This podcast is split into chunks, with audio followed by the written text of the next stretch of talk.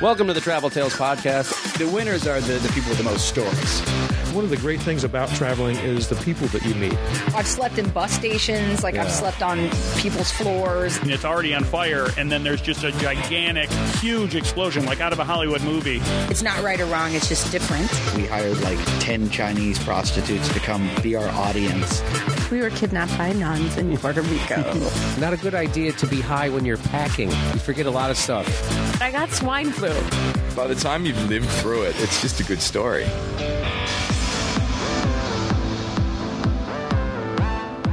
Hello, everybody. Welcome to the Travel Tales Podcast. I'm your host, Mike Siegel. Happy 2017. I'm back. Yes, I know some of you were afraid I wasn't going to come back, but yep, here I am. Thank you for listening. If you are a longtime listener, thanks for sticking around. Um, I know some of you were uh, wrote me with some concerns, and first of all, first and foremost, I know at the end of 2016 in the wrap up show, I asked for people to write. And some of you did, and I appreciate that. You know who you were. I tried to answer all the emails. I think I did. I think I got everybody. But I truly appreciate it. Like I said before, podcasting is something you, you do on your own and you put it out there and you hope people are listening. And when they write back and, and tell you what they think of the show, what it means to them, it always feels great. So for those of you who wrote me at traveltalespodcast at gmail.com, thank you for writing me. And I appreciate all of you who listen, and I hope you'll stick around in the new year. I apologize for the extra long layoff over the holidays. After all, it was the holidays. I think I deserve a little time off. I hope you took some time off. I did some traveling. As I mentioned before I left, I did a couple cruises one uh, for Celebrity, one for Holland America. And the Holland America one, I was supposed to be on for 10 days over New Year's, all the way up until the 6th of January. But I did my shows early in the trip. I did it the first two nights of the trip, and I asked if I could leave early, and they said sure. So I bought a quick flight from Jamaica back to Miami and got to spend a week with my family, which was great.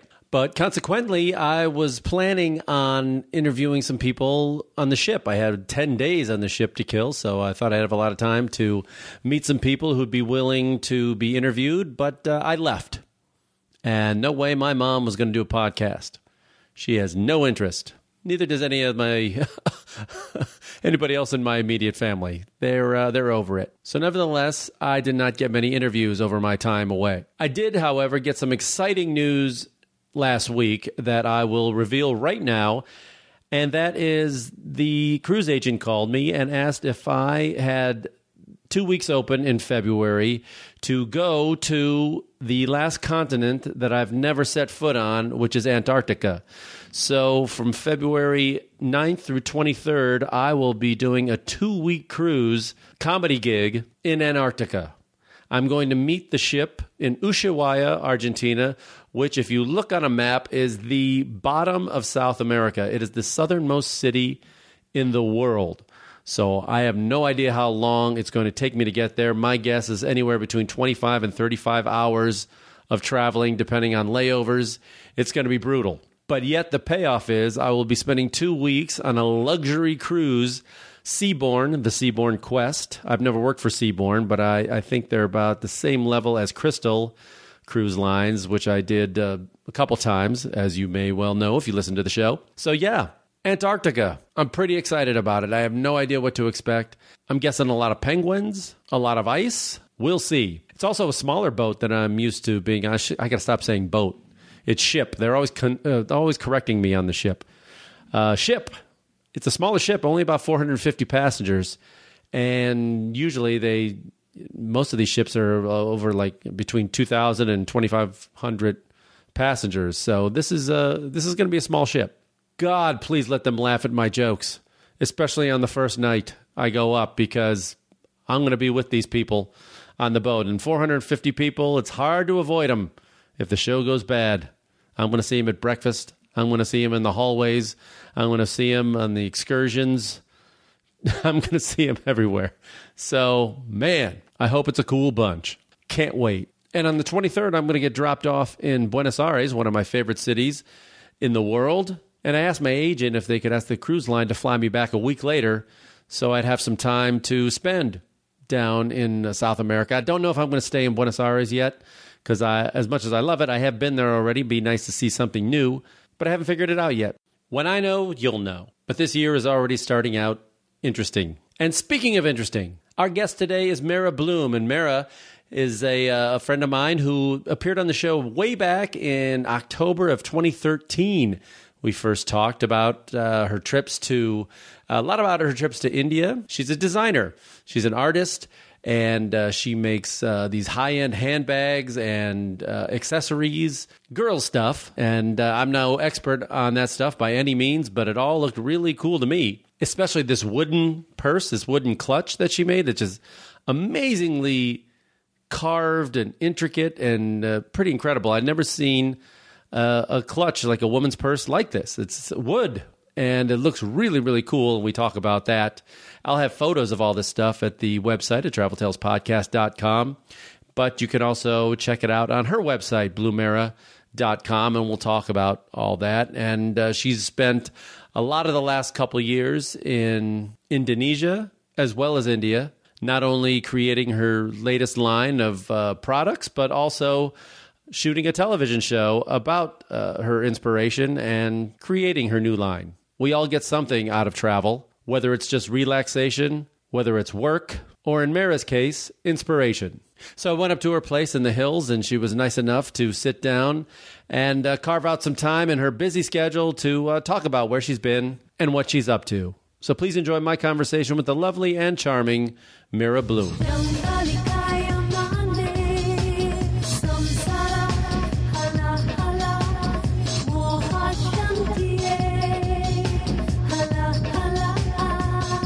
Tell me about the concept of the show. So basically, the concept is I'll travel the world and I'll be making niche limited edition collections inspired by each place. So when I go to India, I'll make a maybe a Rajasthani collection, Turkey, Turkish inspired collection, um, and it won't just be bags. It'll be jewelry or jackets or clothing or furniture, or, you know, anything, and they'll be specifically for certain customers. Um, that I will make intuitively for or stores. and then once I make it, I'll never make it again. They'll be very, very like really limited edition collections. And then I'll go somewhere else, do a whole new concept, new collection, and they will be going forward. I'm really going to be focusing on finding sustainable, eco-friendly materials, vegan materials, working with, you know, I'm really excited to work with mushroom leather and uh, mushroom leather. Yeah. Okay, explain to me what mushroom leather is. This is actual like faux leather made from mushrooms. Yeah, apparently I have. I I can't. I'm not. I'm not qualified to speak on it yet because I need to do the research and. Well, you know more than me, so. Yeah, I know that it exists. Exists, and uh, pineapple leather, and and then just working with all kinds of materials. I'm really excited to just see what I can find along the way. And then the show will also explore, you know, my own life, and the tagline is where I've been and where I'm going and it'll be that's in a very real sense, physically, of Istanbul to Morocco, or also in a deeper sense. So, did you shoot enough for a uh, a full pilot, or did you make multiple episodes? Of how much did you shoot? Well, I shot a lot, so uh, we'll see. Um, definitely enough for a pilot, but um, yeah, we'll see. We'll see. So, when you're going to all these places you went, and then there's somebody following you around with a camera, what did you uh, what did people think of that that you would meet? Were they okay with being on camera, or they were like, "What is this for? What's happening?" It you know, it's a mix. A lot of people really enjoyed it. Um, I the Indonesian people, I think, uh, also kind of like India. There's a real strong sense of um, they really love art and film, and you know, being a part of something like that. So a lot of people are excited about it. But we try to do it in a really incognito, you know, just uh, very not you know we didn't have big setups. It was pretty discreet. so you're going to boil all that down to like a, a, just a pilot, or do you have like a sizzle reel that you sent out for three three minutes, or how does this work? Yeah, these are great questions. I'm still figuring all that out. I think I'll start with the sizzle to kind of um, mm-hmm. you know have something bite size and a little bit more easy to work with, and then I'll. I'm actually on my own, kind of doing a rough cut of a. Uh, the full pilot just so that I can hand that over to an editor to show what the arc of the story is. But um, yeah, that's that's what's in the works right now. So, did these stories just show you um, coming up with inspiration or the actual making of it? And are all these products done already? That can people buy them? Yeah, so this collection was um, a new collection of wood carved clutches, and they, I, uh, Fortnum and Mason department store in London, um, was the first to, to order it. They it was a pre-order sight unseen. I told them the concept, and they said we want them. And I mean, it's uh, really flattering because this is where the Queen shop. You know, it's like a really high end. Do you know Fortnum and Mason? It's um, like on the first floor, really nice teas and groceries, and but then the second floor is these beautiful bags and jewelry and perfume, and and so it's um it was really exciting. This is the second collection I made for for them, and so basically, I I went to Indonesia. I had to start from scratch. I had to find my artisans. I had to decide what I was going to make. Um, I decided to base it on my mom's paintings and figure out what wood to use and go through the whole process. And in the end, they're made and they're in the department store. That's awesome. What was the most difficult about? What was the most difficult thing about getting them done, in terms of like the production aspect of it, and how was it different than any of the other stuff you've made there before? To tell you the truth, this was one of the easy. There was such a flow happening this time that I haven't really encountered there before. The hardest thing was actually filming and finding people to film. And They didn't want to be on camera. no, no, no. I mean the actual crew. Like, Oh, okay. Oh, yeah. that was oh, really Oh, production crew. Yeah. yeah, yeah. I mean, because I was playing producer and you know location scouter and you know just everything, and so it was directing, and that was that was the hardest um, part for me of the whole thing. Um, but it, it got done. Did you go to different parts of India and Bali that you hadn't been before? so this show, this the first episode is just Indonesia. Okay. but in and then India I did before, but I didn't film there yet. Um, for Bali, where did, did I go anywhere? No, wait, no, I don't think I did. I think I had been everywhere. Has it changed since you've been starting to go there? Have you noticed a change? Yeah, it's it's really it's a it, a lot of tourists, a lot more tour. I mean, there was already a lot. I think I went for the first time thirteen years ago. I want to say, um, but yeah, like for example, I went to Lombok, the island next to Bali, and you know when I was first there, it was beautiful and untouched, and just there weren't that many people there. And now it's a big hot spot. You know, it's it's like Bali. It's a, another destination spot and even the Gilis, I remember going to the Gili Islands off the coast of Lombok and there not being anyone there. And now, again, another hot spot. But I still would go back to Gili Meno, which is my favorite. I went to Trawangan. Oh, yeah, that's the party island. Yeah, well, I was uh, scuba diving. That's more or less, and maybe I partied a little bit. But um, so, where would you suggest if people want to go to uh, Indonesia if they want to get away from the touristy stuff? Well, I, I really love Gili Meno. That's the island in between Air and Trawangan. It's the, the they call it the honeymoon island. So it's very So it was nice to be there alone with your watching a sunset. Yes, it's always very nice. romantic, but it's beautiful and the water is beautiful. And if you're not a surfer and you don't want to have to combat really big, crazy waves, it's just you can just float. You know, it's just so nice to give all your worries away, which I had a lot of. and so that was nice. And the only thing is the beach is pretty corally, so it's actually painful. Oh wow! Yeah, you have to be really careful walking. Um, This is Meno. How do you spell? yeah, it? Meno. M-E-N-O? M E N O. Okay. Yeah, you um under the water. I mean, it's really sharp. So you just it, that's the only thing about it. Uh, and unfortunately, it's getting dirty. You know, there's trash being washed up from Lombok, and that's it's sad. Um, that's another change. There's just the amount of trash and whatnot. But you know, it's it's such a charming island. You know, just like all of the Gilis, there's no motorbikes, no cars. You know, you just get around by horse-drawn carriage or bicycle or walking, and you can walk the whole island. And you know, I stayed in a little bamboo hut hut that my um, friend Hero owns, and it's just all eco-friendly. And he makes his own soap, and it you know, it's just, it's really charming and sweet. And just sleeping with your door open and hearing the beach is there's just nothing like that. Is this an inn or is it you just stayed in his house? You know that he has he's like a little uh We can get a plug in there for. yeah uh sunset gecko um yeah and it's really affordable and just very quaint yeah Okay, so how long were you gone? It stretches. I mean, did you come back to like um, take meetings or do anything or take care of business back in U.S. or were you gone for like a year? I was gone for five months. I did not intend to be gone that long. I really was like hoping to get it all done in like two months. I, well, I was saying like a month, and I knew that wasn't realistic. And I was like, okay, two. It's probably the more realistic, but that turned into like four and a half, almost five. And it's just I'm such a perfectionist, and so I and I wound up making so many more collections than just the wood carvings. You know, I was doing jewelry, I was doing clothes, and and and until things are perfect, I can't leave it. I drive myself insane. And so, and then the filming, I, I, one really hard thing about the filming, which I need to figure out for the future, is I really wanted someone to be with me the whole time.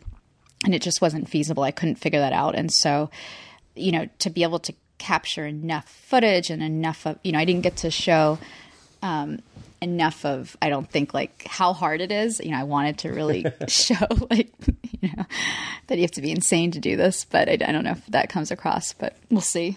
So you had a hard time finding someone to spend five months in Bali. Well, I know I, a few guys, uh, maybe one. I know one guy that might have considered it. Yeah, is that you? yes. that wouldn't have been so awful. All right, next. Were you paying though? Were you paying? Yeah. Okay. Wow, paid too. But I, I got local people. I well, I had let's see, I had um, an Indonesian guy. Then there's a, a guy from LA, but he happened to be there, and then I got a French, like Portuguese, Spanish guy. So, but I, you know, going forward, also I like the idea of, you know, one of the big parts of this show is celebrating local artisans and using, you know, utilizing artisans locally and whatnot. And so that I, I liked that that kind of spilled over to, you know, the Indonesian guy Ruda that I had was fantastic. And I mean, they were all fantastic, but um, it's just nice to, to support local people where you are, you know, and they also know the place the best, you know, they know the locations and speak the language and Yeah.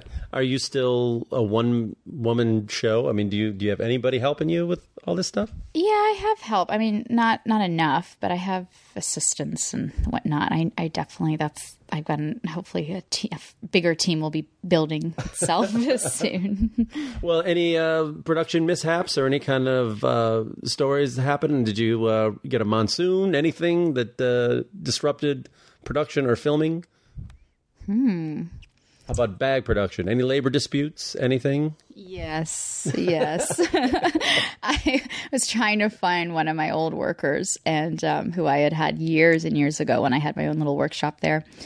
And I went on a whole hunt for him to Java, and then I finally found him. And you know, I could I could have found people in Bali locally, but I wanted to give him the work, and so I give him the work, and you know, next thing I know, I wanted to be, I like to be there, like to sit on the floor with them and work with them. And, and he didn't want me to. And I, you know, I had work going on in Bali, so I respected his wishes and I left. And, and when I came back to check on things, they weren't there. And then basically when it came back, he, he said, um, he had given the work away and it was so terrible, the job that they did. And he wanted to show me how bad it was, which, you know, is so you know, usually we would think like, oh my God, I gave the work away. Now it's terrible. I've got to fix it really fast. I don't want them to, her to see what happened. But no, he wanted me to see just how badly the work that he gave away, what that, you know, what had happened. I said, what?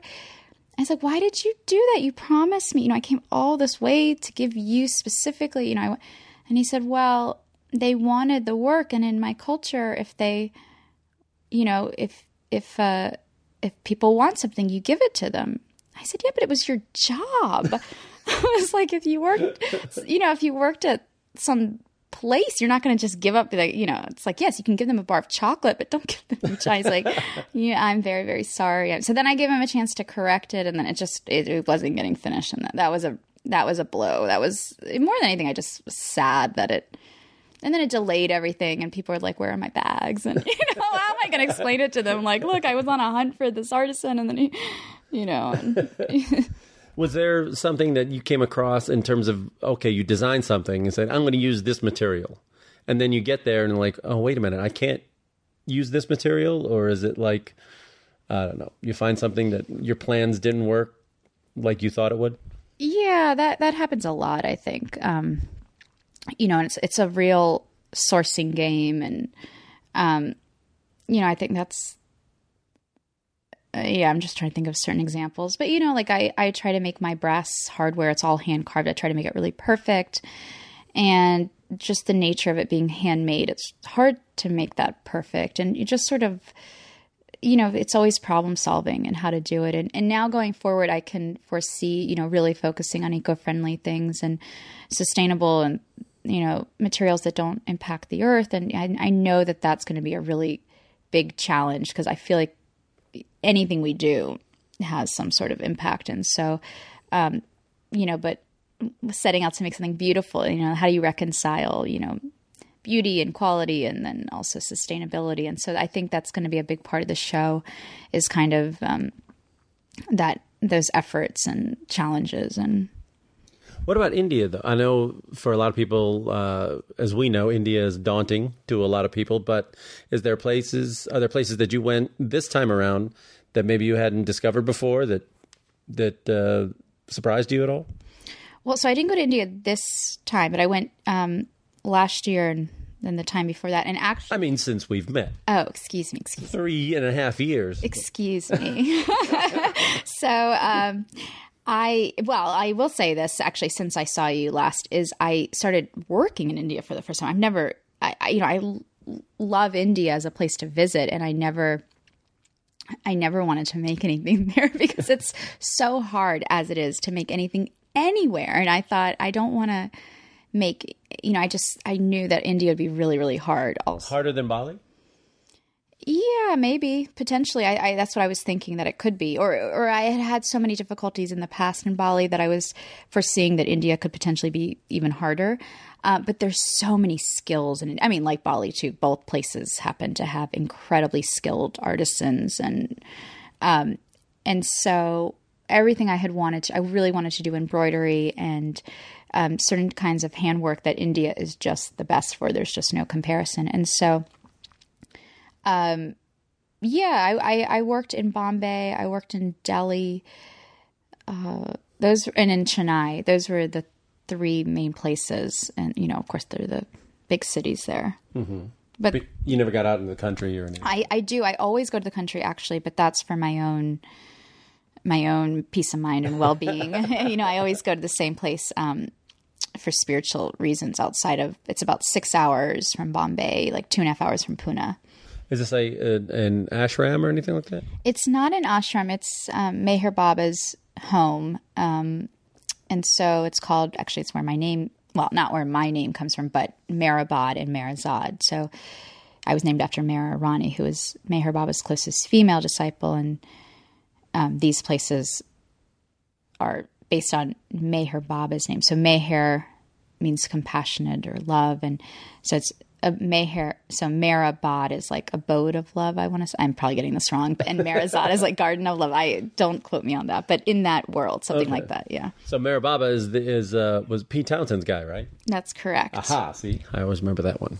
um, so, like, have you noticed any kind of change? And you've been going for to India. We talked about that last time you were here for like years since you were really young.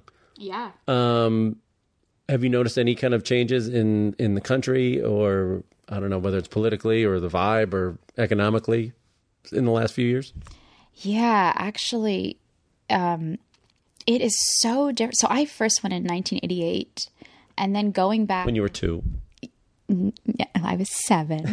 I had just turned seven. I'm trying to give you a few extra Thank you, years thank here. you, thank we're in. Hollywood, you know. Can we delete? No.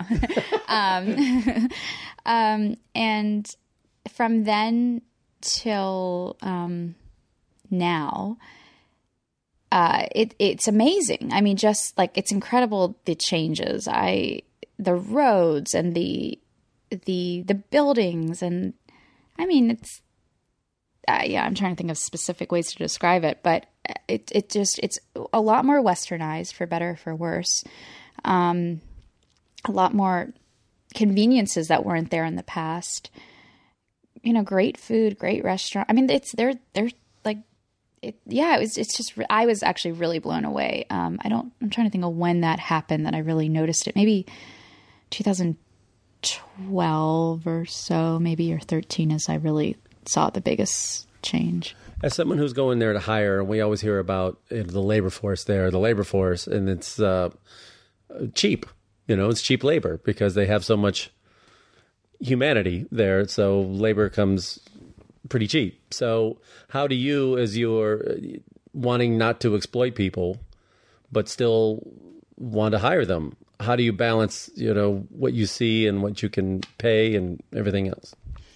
I tend to let the artisans steer me there. So, you know, most actually all pretty much all my artisans tell me their their price and what they want and um and so you know, that's I kind of let them be my my guide to what you know, I, I always say to them like, look, you have to be happy. I have to be happy. You know, we need to find a um you know, like at the end of the day, they have to be happy. They're the ones making it, and and I really feel it's really important in in all. You know, I take that very seriously that they feel good making whatever it is they're making for me, and so and obviously money's a big part of that, and so um, I I tend to pay well, you know, because yeah, that's How do we tell that to like Americans who shop here and they go, "Oh, we we love being able to go to H and buy a, a a shirt for ten dollars," but then you say, "Well, there's a reason that shirt is ten dollars," and that's like, you know, it's the balance. Or they go to Walmart and everything's made in China, but they love that it's cheap, and it's like, well, well, don't be surprised if it doesn't last because it's cheap. So how do you, you know, you we don't want to exploit people, but yet people want cheap stuff. So th- that's the hardest. I think in, in the global economy, that's a hard thing. So have you, have you made it like your uh, a conscious choice to to uh, make quality stuff? I mean, you could make everything cheaper, right? I mean, you could cut corners.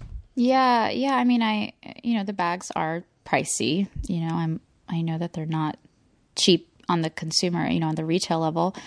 So we won't be finding them in Walmart, is what you're saying. Nope. I mean, unless unless Walmart starts a new section, I don't know. Uh, no, you know, and I because I charge more. You know, on the retail side, I have a lot of flexibility with the materials I use, with who I use. You know, it's hard because there's times there's collections I've made that I've specifically chosen to make them less expensive because I want them to be more accessible. You know, I I know that I have a lot of people that have wanted my bags and have told me they can't afford them, and you know, I, I want people to be able to. And so I, I really, you know, focused on making them more affordable. But then, you know, it's, it's hard because then you have to, then, you know, everybody kind of gets affected in that. And so, um, so yeah, it's finding balance, but I do find that keeping my prices, you know, where they are and higher is has been for the most part the best way to go because then the artisans are really happy they get they get to because my bags are you know these wood carvings for example they are so labor intensive and my carver you know he would work all day on them and he loved it because it's like a meditation for him and he was such a peaceful man i actually had a balinese priest a mangku making my wood carvings for me and you know, I really loved this man. I loved to sit with him and we would talk. And he didn't speak English, but we would, you know, in my the Bahasa that I would get by with, you know, we would have these really mm-hmm. nice conversations. And he would say to me, like, this one took me so much longer, you know, I, I want more for it. And I, I would say, okay. And I, I, you know, and that's, it, it feels better to have that flexibility. Do you think you're uh, treated differently uh, in terms of business because uh, you're a woman? You know, I wonder about that. I it's I don't know because I've never been a man that I can remember. Maybe send a front in there for you, like you know, an imposter to see if he gets a different price on something. yeah, you know, I I maybe have noticed it a little bit uh, to actually in, in in India a little bit more maybe than in Indonesia. Um, I but in Indonesia there's a lot of the women are are um, like run the family there. And a lot of the balinese women are really strong and the business women. And a lot of the men you know are not. They kind of sit back and so i i have it in bali. I, I don't not that i can think of. I can't think of any um examples really. I know that um, that since we last met, your your mom has passed, and I'm sorry about that. But uh, I know you guys are really close, and she was an artist, right? And uh, she was an, you said she was an inspiration for this latest collection. How did she inspire you, and what about the collection is like totally her? So my mom, as far as I'm concerned, was a brilliant artist and brilliant painter, just a brilliant person. I really held her in a really high regard, even beyond her being my mom. And um, she did incredible. Her paintings are incredible. If you want to see, it's laurieblum.com, L A U R I E B L U M.com. And she did a lot of incredible flowers and birds. She was she had written a book about the bird's spiritual journey to God called Conference of the Birds, which was based on Attar's who was a Persian poet, I think 15th century Persian poet. And we had we had already started kind of collaborating even before she passed. And so i went to india. That was the first thing i did in india was embroidering her paint taking her paintings as inspiration and embroidering them onto the bags. And so um, this latest and then i did a whole collection called the laurie collection which is literally her painting printed on canvas and then made into bags and then the latest one that i did in bali is these wood carved clutches. These are the ones that i was just talking about, and I, um, I took her painting and I made a like a printout of it, and I glued it to the wood, and then I had the carver direct because originally when I showed him what I wanted, he then made his own interpretation of it, and my mom was really against that. She never wanted somebody else to interpret her flower; she wanted her flower, and so I thought, you know, how am I going to do this? Can I laser it into the wood first and then carve it? But what I came to is, well, because I saw his method of how he carves, I kind of absorbed, observed the process, and then I realized, okay, so we took the painting, glued it, and then, or the print of it, and then he carved into the flower, and it is so incredible. I mean, you'll see in the TV show his way of working. It's it's unbelievable the way he would bring these flowers and birds to life. It's amazing. So it's a it's a carving. So is it like something to? Um, it's it's just like a artwork, or is it functional in some way? Or so it's an evening bag. It's a little clutch. Oh, and so you know, imagine like a jewelry box, but it's carved on both sides, and you open it like a clutch would open, and has lining inside, and um, yeah, so it's yeah, it's an evening bag that you can put your phone and lipstick and. Oh, cool! Is that one there? That is it. Oh, that's cool looking. Yeah. Yeah, I'll bring it over. Oh, I was trying to think of like a, when you said carving, I thought it was oh, you mean like a little statue or something, but no, Yeah. it's a bag, a wooden bag. Ooh, that's cool. Ooh, it's heavy. Yeah. What kind of wood is it? It's Sonokeling. Say that again. Sonokeling. I'd never heard of that wood. Yeah, it's a got it Indian rosewood. Wow, this is this is like really intricate. How long does it take to do that? It would. T- I mean, it takes several days just for one side. So j- basically, a week just for the carving. But then the entire process. It. I mean, it takes like a month really to make, or more, uh, really to make one because the process is, we go to the the lumber yard and, um, I we got we bought scraps so that we that was the way that we were able to be sustainable with it is you know get because they're smaller pieces we were able to get the scraps there and then we have to send that to the kiln to dry it so that it never cracks in the future and it dries out the humidity and then we I have a guy Ketut who carves the actual box. So this shape, this oval shape is carved by hand and with different tools to make that shape. And then after that we then send that to the mangku, the Balinese priest, and he carve you know, then we put the painting down, we place everything, and then he carves it with these little flat tools. And then we send that to the um to Pedro who does the uh the my lining. So then the lining is done. And then we have another guy who does the hinges and the magnets. And then it goes back to Ketut, and he does the um, the final shaping, and then it goes back and it does then the final the waxing to condition it, and it's then you know made smooth. You know, we we sand it and everything, and, and then I make all the other packaging. You know, I make little dust bags and little boxes. Wow. And so it's really time intensive. But I mean, all my things are, but this is an example. You know, Wait, so how long? So one of these would be. I mean, really like a month or more to be. Wow. I mean, really, yeah. I mean, it looks like something that would be carved into a like a building or something. It's pretty, Well, that was or like a, a church. That was that's the concept is you know you see these incredible panels or or doors. Remember those huge doors? you Yeah, see? yeah, yeah. Like so I would see these doors placed, and I thought, oh my god, how what I would like to make a little bag, and and I didn't even get the idea to use my mom's work until later, and then I thought, wow, it'd be amazing to take her paintings and carve them. And so this is her little bird, and these are her flowers. Wow. You can see there. Oh, that's her painting up there. Yeah, so that's the this is a print of her painting, and you can see the the, same flower. yeah that you see the top right. Oh yeah. Wow. And then that little bird, I think it's the raven. Yeah, or the robin. Oh, God, Holy can't remember. cow. Yeah. So you don't have to say. I mean, people can find this on the website. Is it up here yet? It is not up yet, um, but it will be. And um, and also, if you're in London, it's at Fortnum and Mason, or then in the U.S., you know. And I'm doing really small quantities, so you know they can contact me directly. Um, we're doing four shapes. There's the oval shape, then there's like a hexy shape, and then there's a rectangle. Oh, I guess three shapes and rectangle shape, but I did two styles of the rectangle. Do um, can I ask the uh, retail price in London? You know, I, I can't actually remember. I think it's, I think it's the, so they so the oval is the most time consuming. um That's the one I'm holding, folks. right. Right. So they range. I think the hexy. God, I want to say maybe, maybe five hundred pounds or something. So maybe like seven hundred dollars and two. Well, it's a good exchange rate now for, for any of you folks going to uh, the UK I now. know they wanted to keep the oval under a thousand pounds. I think I actually don't know what the exact price is, but um, in that range, you know, in the upper hundreds, something like that. Yeah. This is amazing. I've never seen something like this. This is really cool.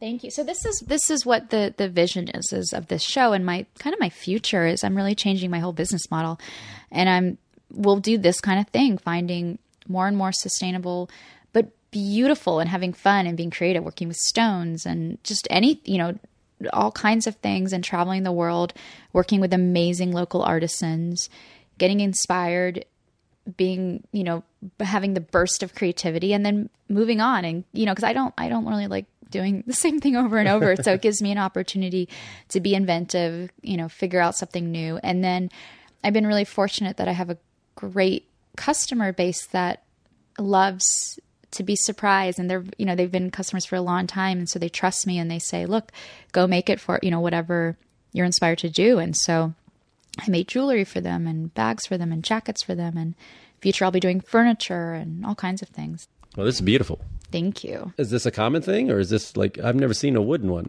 No, I mean, not that I know of. Um, no, This is awesome. thank you. It's got a little weight to it. Yeah, yeah, You could hurt somebody with this. yes. So it's cool. Let's get off the business just for a second, and let's talk about what you did for fun over there. Did you have any fun? That's a great question. Um, I worked so much. I I know, but you come on. You must have had yeah. take a I- weekend, do something. Yeah, I mean, going to Gili Meno was like my safe haven. I did that probably four times. Um, yeah, and I would go out. You know, I have friends there. We would, we went, we saw, oh, what's that woman's name? Madonna. Yes, thank you. I always forget her name. no, I, I'm blanking right now. But there's, you know, there's Potato Head, which is the famous club. You don't know Potato Head? No. I didn't really know it Where's either. this? It's in Bali. It's in Seminyak on. Uh, Yeah, I stayed in Seven. Yeah. yeah, I don't know when they open. They open more recently, and and you know, I went to the W. You know, I did the little. You know, my friend. You know, we would we would. I did stuff. I did have fun, but I was really, really focused on working. How's Ubud these days? Is it overrun with um, white ladies in yoga pants? This is what I remember. yes, it still is. Damn you, eat, pray, love. yeah. Um, but that's where I spent a lot of time because I made these outside of Ubud. That's you know the okay. carvings are a lot of carvings are there. So I, I spent a lot. I spent probably more time in Ubud this time than than ever. And I stayed with a, my friend Ketut for a while, and then I also stayed in this incredible hotel called um, Visesa. We did a lot of filming there, and um, they were really wonderful, really beautiful, and my friend Ketut was wonderful. You know, I had a lot of. I was really well taken care of while I was there. So Visesa, you said? Mm-hmm. You can't spell that, can you? I, I actually We're trying to give them a plug right now. Yeah, V like Victor, I S E S A, and really beautiful rooms with outdoor. I'm such a sucker for an outdoor bathroom, outdoor bathtub, outdoor shower. I'm sold, and these were beautiful, really well done, and private pools.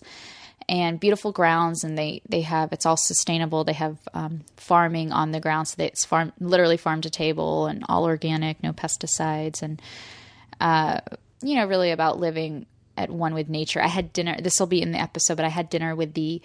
They don't call themselves kings anymore, but the royal family of Ubud, who owns the hotel.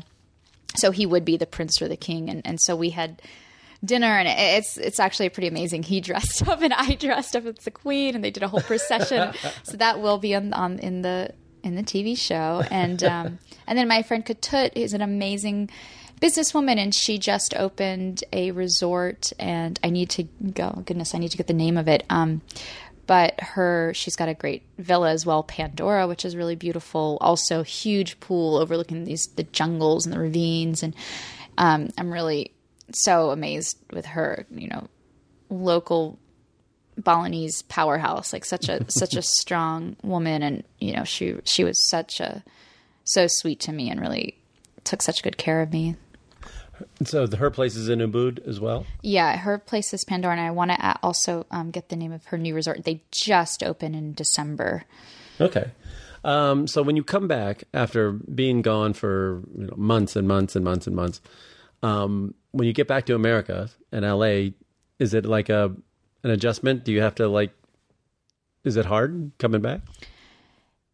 Uh, yeah, it is. I, I mean, I will say this: I don't, I don't think I get culture shock anymore. I, and you probably don't either. You know, when you travel so much, it's like you get so. It's like the, it's like you get into this. I sometimes I think about an airplane as like it almost feels like time travel now because, you, like you literally do travel in time. Well, obviously the time goes by, but you know you start on one day, and depending on where you're going, you you lose a day, and so Yeah, you- or gain a day. or yeah. gain a day. You have to or do the same day over again, and you're in a totally new place. And sometimes it does look like you went back a hundred years or something. um, but I, I, I think I'm so used. I, I guess also because I'm going back to places that I've been.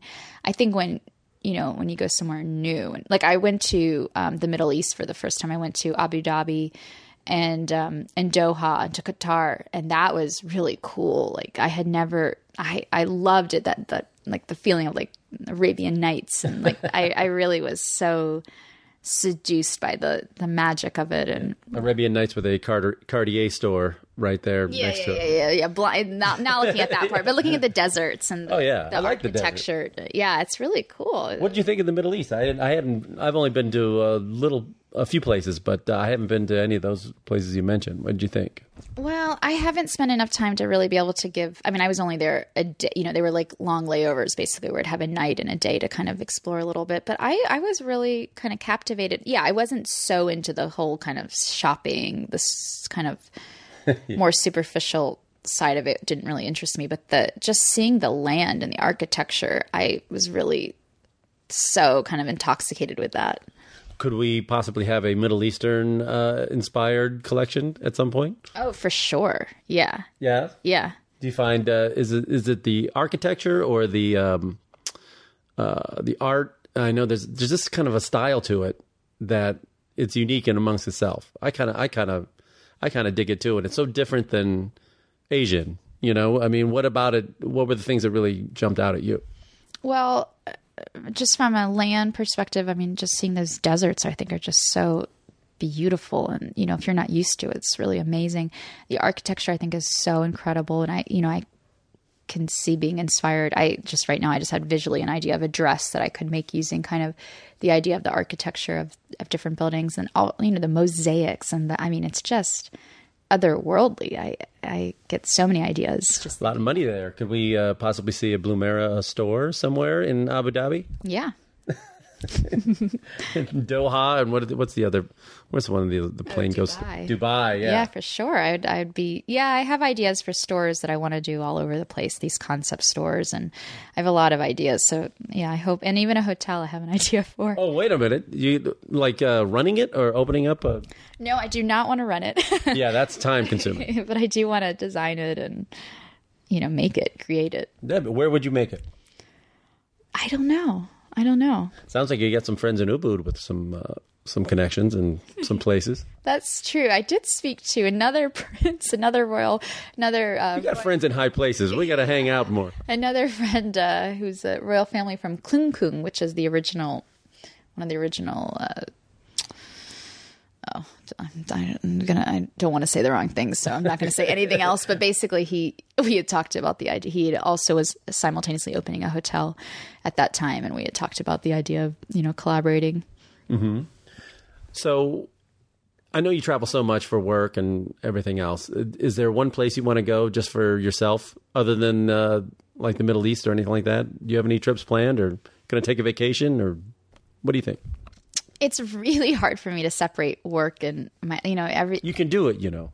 I, I, think it might be hear. good for you. I've heard about that, but um, you know, the second I think about going somewhere, I'm like, oh, and then I could do this there. So, so I can't I can't answer the vacation thing yet, but I can say that I'm very interested in going to Eastern Europe. You know, I want to go to Croatia, Montenegro, and all that area, and I but I want to work there as well. Mm-hmm. Um, you know, it's kind of I can do it all there. Like I think it's supposed to be really beautiful, but amazing artisans and Oh yeah, I've been to Croatia a number of times. I have some friends there. Could hook you up totally. okay, Yeah. Any- royalty? Uh, no royalty. Sorry, I know you run in a high crowd. I guess you know my loser friends are not. Uh, I do know a guy who owns a, a winery though. I'll take it. Yeah, see, that's that's royalty in my book. Um, so this next, so say the next uh, few months, what's your what what can we expect from you and your collection? Oh, good question. Well, I've got to edit what I have, find an editor. That's my first thing. Um, Those guys make money and they're never out of work because so many people. It's so easy to shoot stuff now.